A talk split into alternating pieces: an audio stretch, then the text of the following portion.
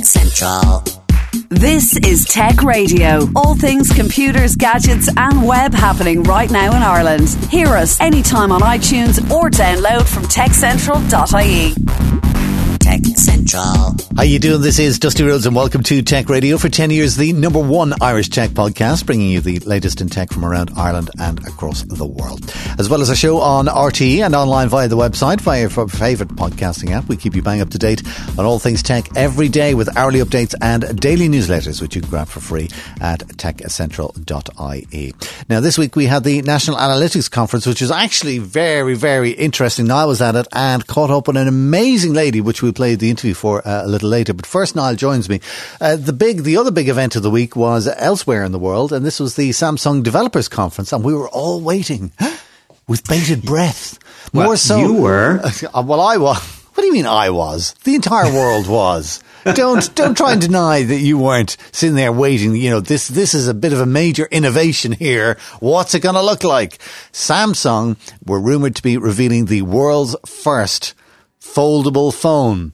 And the way they did it was was interesting because you and I were both watching it, and it was kind of like I was with bated breath. You were going, yeah, well, whatever.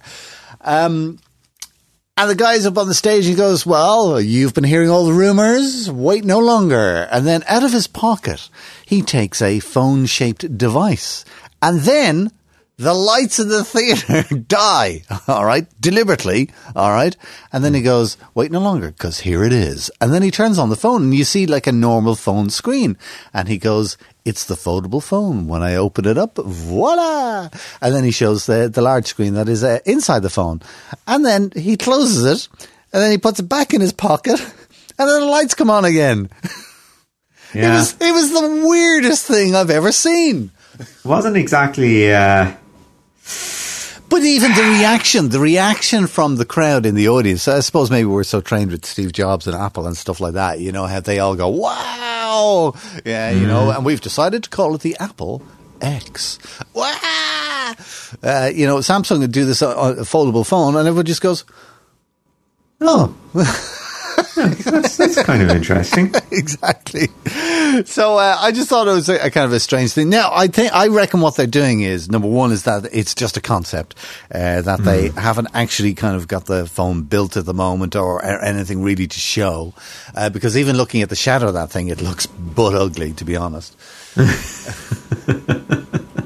but just to show that you can have a device where you can open it up like a book and then you get a full screen and there's no line running down the middle where the, where the, uh, of, a, of a hinge or anything like that. Mm. Uh, and they just wanted to show that, uh, well, whatever, it's fine. But I think basically we didn't see anything, did we?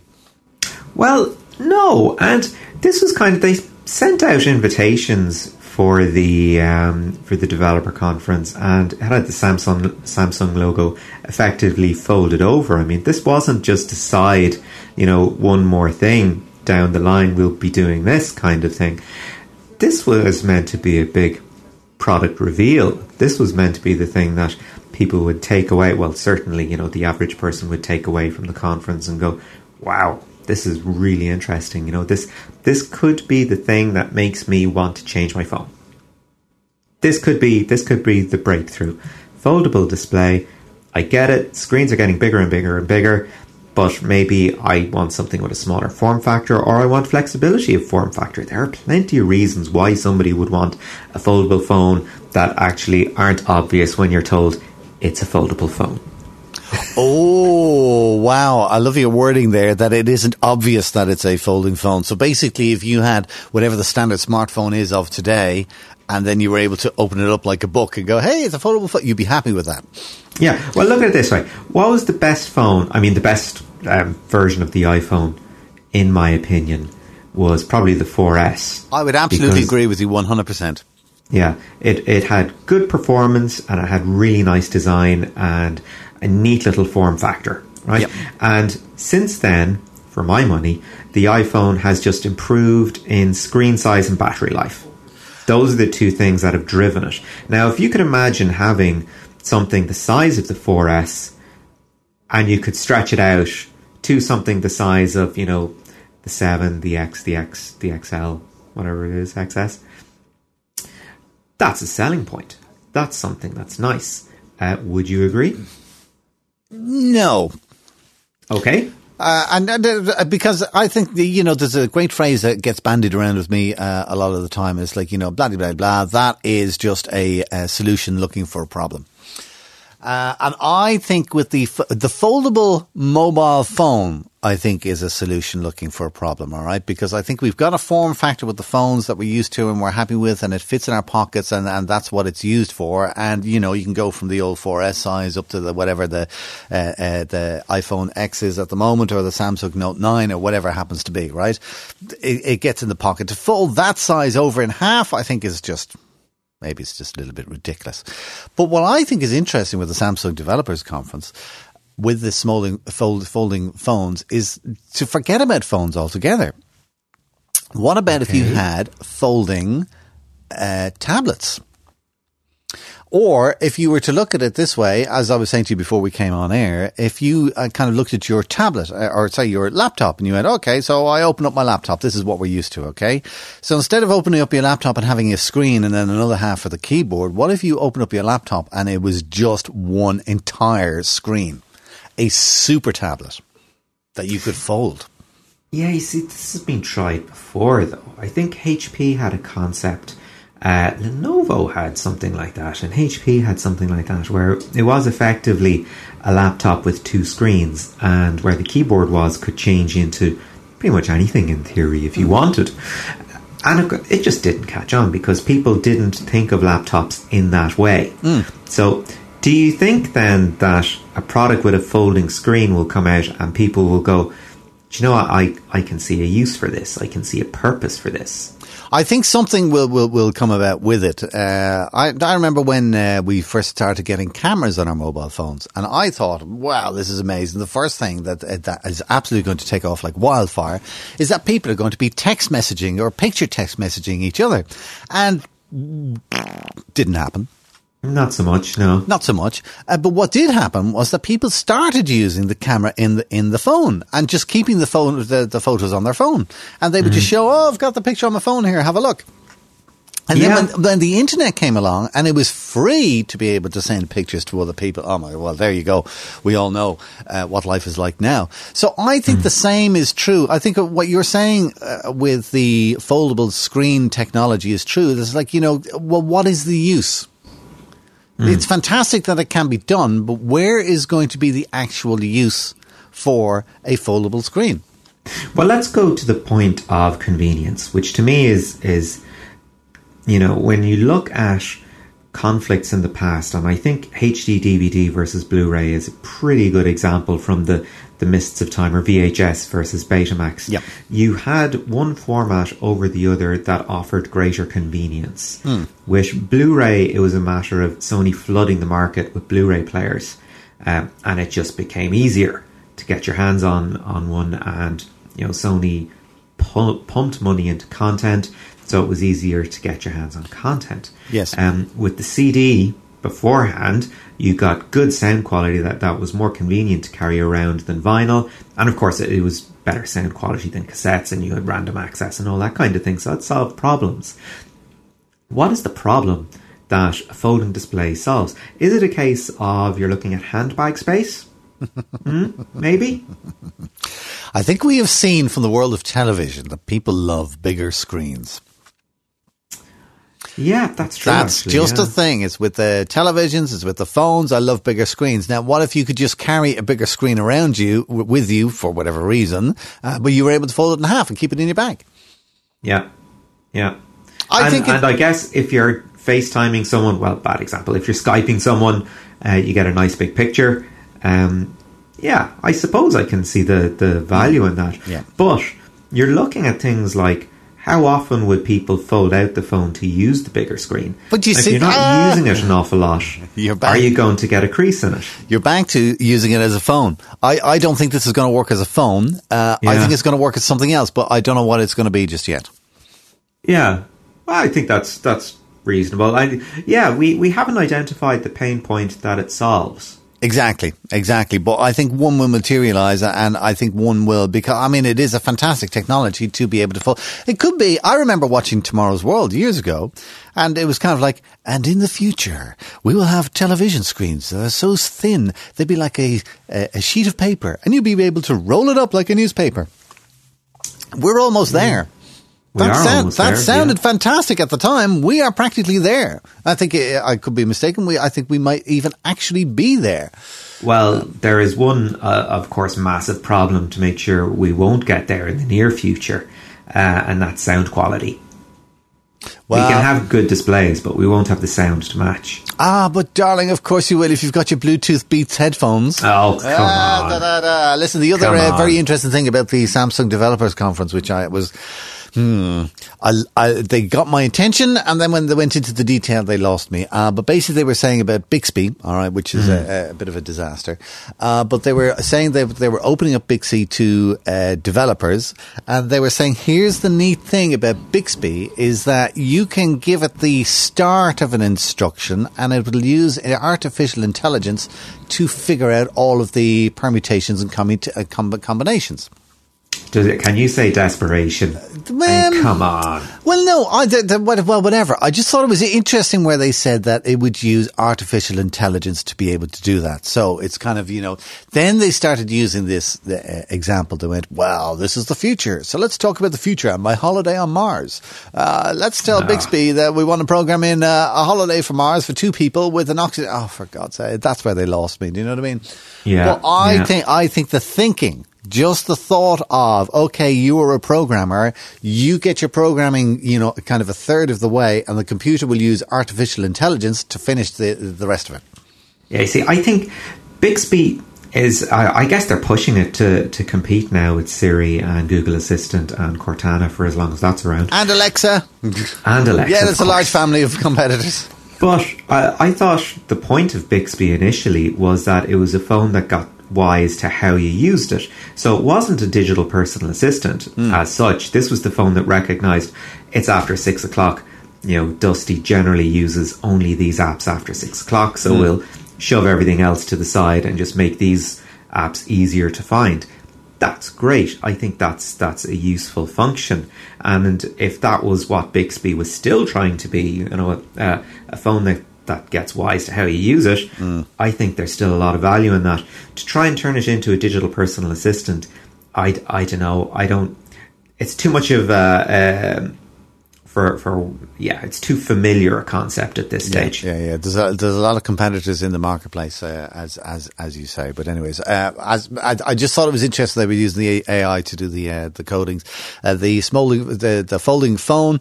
Okay, so they're working on it, uh, and it's going to come at some stage next year. I don't think it'll work as a phone, but I think it'll work as something else. Um, uh, yeah, so it was, it was an interesting evening last night. So there you go. Anyway, listen, that's enough about Samsung. We get on with the rest of the show. Thanks as ever, Niall. This is Tech Central, your weekly tech podcast from Ireland's techcentral.ie. The first National Analytics Conference took place earlier this week at the Mansion House in Dublin. Niall had a chance to sit down with the head of data science at Aon Centre for Analytics, Jennifer Cruise, to talk about her approach to data science and finding new and unexpected sources of raw material to work with. Here's how it went. I'm speaking now with Jennifer Cruise, who is the head of data science at the Aon Centre for Innovation and Analytics. So, Jennifer, you work in a very well defined industry of, of insurance, um, but what you actually work with isn't particularly well defined. Um, correct. Yes. Yes. So we, um, the team that I head up, the data science team in the centre, we um, a lot of the time spend our time discovering new data sources and are constantly on the lookout for um, open, public, and third-party data sets that we can merge with our own proprietary data. Uh, and that presents an awful lot of um, problems, I guess, because I, we find on the show that whenever we've talked to somebody about data, one of the first things they say, or are quite happy to raise, is that data is, to say the least, imperfect. Yes, yes. There's no such thing as perfect data. And that's something that we've probably all learned the hard way. But I think whenever one is dealing with a new data set, you should always approach it with a sense of caution. um, and depending on the purpose, um, don't get too caught up on the perfection of the data. So, one thing we would always do is just prioritize or at least try to label what the application of that data is. If it's for financial reporting, if it's for a medical purpose, obviously it needs to be perfect and needs a high level of validation and data quality checking around it. But for other certain things, like if you're building a probabilistic model, um, sometimes it's okay to work with that imperfect data, but make sure that you are just excluding what you don't need and happy to move on with what you've got. And what level of pragmatism do you involve there? I mean, do you have an internal gold standard? We do. As a centre, we would have gold standards on our core data. So, the core data that we need to fuel our products and services and that our colleagues need. So, there is a high, you know, there's actually dedicated data quality teams there who are constantly assessing and checking the quality of the data coming in. The problem is, I guess, um, in, in those situations where you need a gold standard, you're very limited as a data center in terms of how you can actually affect change. So it's all about reaching back to the business user who's using that data and putting some onus, some responsibility on them for fixing the issues. Of course, they can't do it without your direction. So gold standard data quality for me is dedicated resources at the point of intake who are checking it and know what to check for. But most importantly, the feedback loop back to the you know the originator of that data to make sure that it's being fixed, being you know corrected, and that they're aware of any issues that are there. And I suppose the way to win the hearts and minds of people like that is by showing them the value of what you can do with good data. And as I say, that's very much on the gold standard stuff that we do in our centre. You know, for, for other projects, and particularly that myself and my team would work on, you know, we are ingesting sometimes very raw, very unstructured data into our data lake for the purposes of data science, um, and it doesn't need the same the same gold standard checking on it. Uh, and that concept of a data lake is really interesting because if you've got bad data in there, it's pretty much oil and water, isn't it? like exactly, the data lake concept is, you know, it's it's a great one. And I remember years ago when, when it was all data warehouses and everything was schemed, it was so difficult as an analyst or a data scientist to get your hands on data because it had to go through this mythical process to get down into a data warehouse. The fact that we have data lakes now, you know, and I suppose every good thing comes with negatives as well, but I suppose the big positive with a data lake is that data analysts, data scientists can readily and easily get their hands on data for exploratory and discovery purposes. And this links back to agility. So just to quickly look at that data and assess, you know what, is there value in this? Does it help me achieve the business goal I'm trying to work on? So the data lake has definitely enabled that sort of agility and speed that we need. Um, but of course, there are downsides, and as you pointed out, oil and water. Yeah, so if that gets contaminated in any way, and that's why I suppose with any data lake, there has to be um, what we what we have actually is dedicated tenancies within the data lake. So my team, we would have our own tenancy in there, and we understand kind of the quality or you know the the the, the lesser levels of data quality checks that go on in there. But as I spoke to already, our core data, which we're in the process of migrating into the data lake, that of course will have its own tenancy and its own governance around it. So there are definitely ways to handle that, that oil water thing, and it all ties back to governance really and the level of governance you put in on each piece of data that goes in there. So when you're um, asking a question, um, What's your own internal processes then? Do you sit down and you receive a brief from one of the business units and you say, okay, let's let's interrogate this and see if it happens? Or do you find something within the lake and go, do you know what, that's an interesting trend, let's talk to a business unit about this? Mm-hmm. And I suppose, you know, there's no one way of doing this and we're a very big centre and we've been around for a long time. So we've we've worked through a lot of different ways of engaging with business business units. The particular team that I lead up at the moment, um, and that's where I say we have data science and incubation and innovation really closely linked together.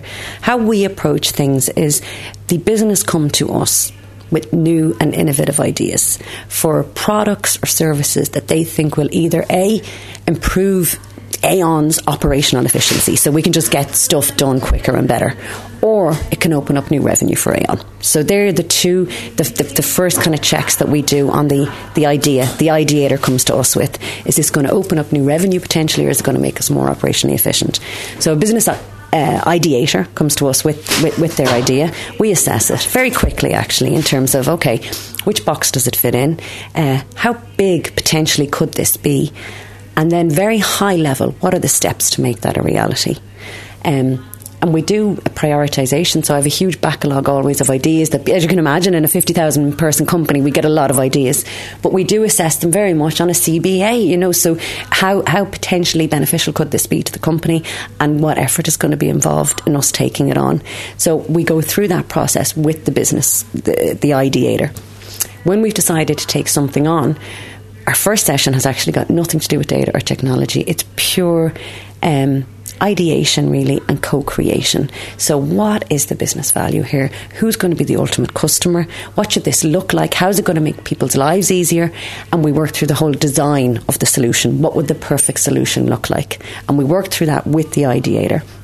I guess once we have that very high level view of what this product or service is and where it could go, then we start to get back into the detail of okay, how do we make this a reality, and how do we first, you know, fail fast? So we time box everything off into eight weeks.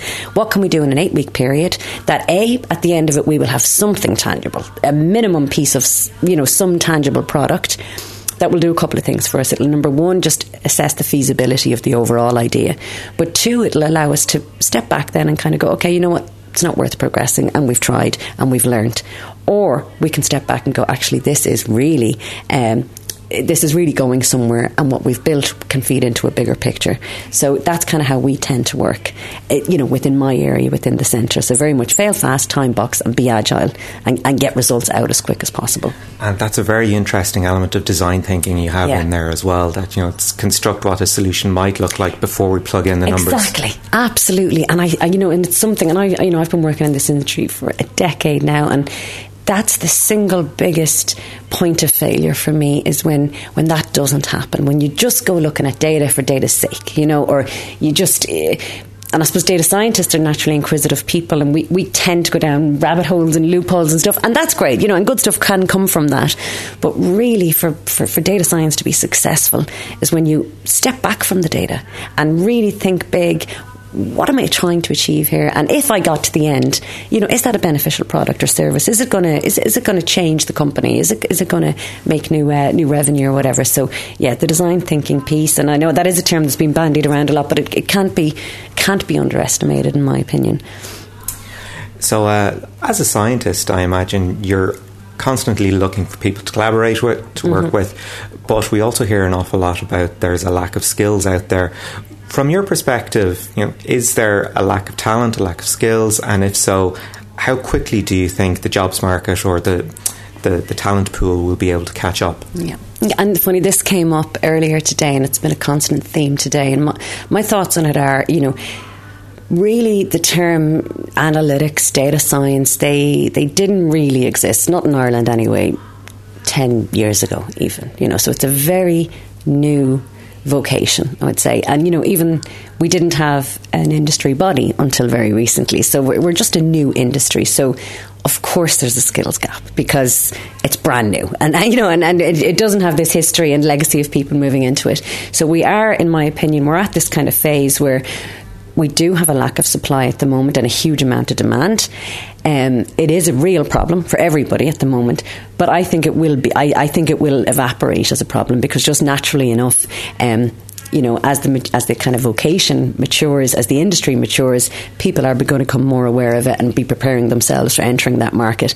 I think there's a bit more that we need to do as a body, particularly around educating secondary level kids of this amazing career. Like it really is such an amazing career, and we do need to maybe just be a bit more vocal about that to make sure we're catching them at the secondary school level.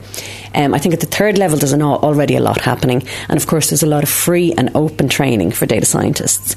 Um, just on the topic of skills, though, and kind of what skills are required, and we do all obviously need the really, really deep technical skills. They're so important, you know, and that goes without saying. But one skill that doesn't get as much reference really is the sort of creative and inquisitive and curious minded people. They're just as important in in my opinion in, in making data science work. Um, you need because you know the, the great ideas and the the really innovative products are going to come more from great creative ideas, and then you need technical people to execute on that. You know, so um, I think I think that's a skill that probably doesn't get referenced enough. And it goes without saying you need the technical, but I think we also need to be encouraging, uh, you know, maybe not your traditional STEM people into the industry as well, because you know you need both. You need the you need the left and right, the art and science on this for sure. Yeah. And I think one of the interesting things about data science being sort of a, a, buzzword career at Yeah. the moment is that it comes with this perception that the maths must be really, really hard. It's not necessarily the case.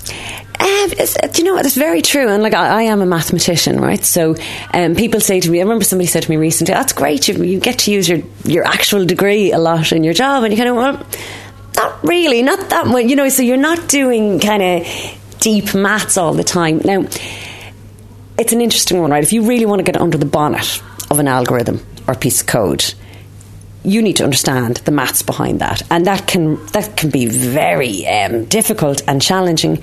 But the way things are going, there's a lot of code you can plug into an open source, and that's the amazing thing about again this vocation. So much. There's so much sharing of models and knowledge and information. I think you can go a long way without having an undergraduate degree in maths. Um, you definitely need to be a logical thinker you definitely need to be quantitative. But yeah, because the, the, the open library of models and training and learning, I think it's definitely something that uh, people can learn, you know, without having the, the deep maths background. But, you know, there's I, I don't want to be kind of mistakenly saying that it's not difficult. It is. You know, lots of it is very difficult and very challenging. But um, there, there's, there's for sure a lot that you can learn if you've got a, a- any sort of a, a quantitative mind. And that was Niall Kitson talking to Jennifer Cruise, the head of data science at Aon Centre for Analytics. Uh, that's almost it for our show for this week. Just before we go, Niall's still with us for our one more thing, something on the website we couldn't quite squeeze into the show. What is it? Yeah, and vaguely related to the Samsung announcement. So basically, is it curtains for Cortana? Curtains for Cortana. What a headline. You can get the lowdown on that and all things tech in Ireland with hourly updates, daily newsletters, and more at our website, techcentral.ie, or listen to us each week online or Fridays at 5 pm on DAB Digital Radio with RTE Radio 1 Extra. Until next time, from myself, Dusty Rhodes, thanks so much for listening and have a great weekend. Get Tech Radio. Subscribe for free with iTunes or download on demand at techcentral.ie. Tech Radio is produced by digitalaudioproductions.com. Tech Central.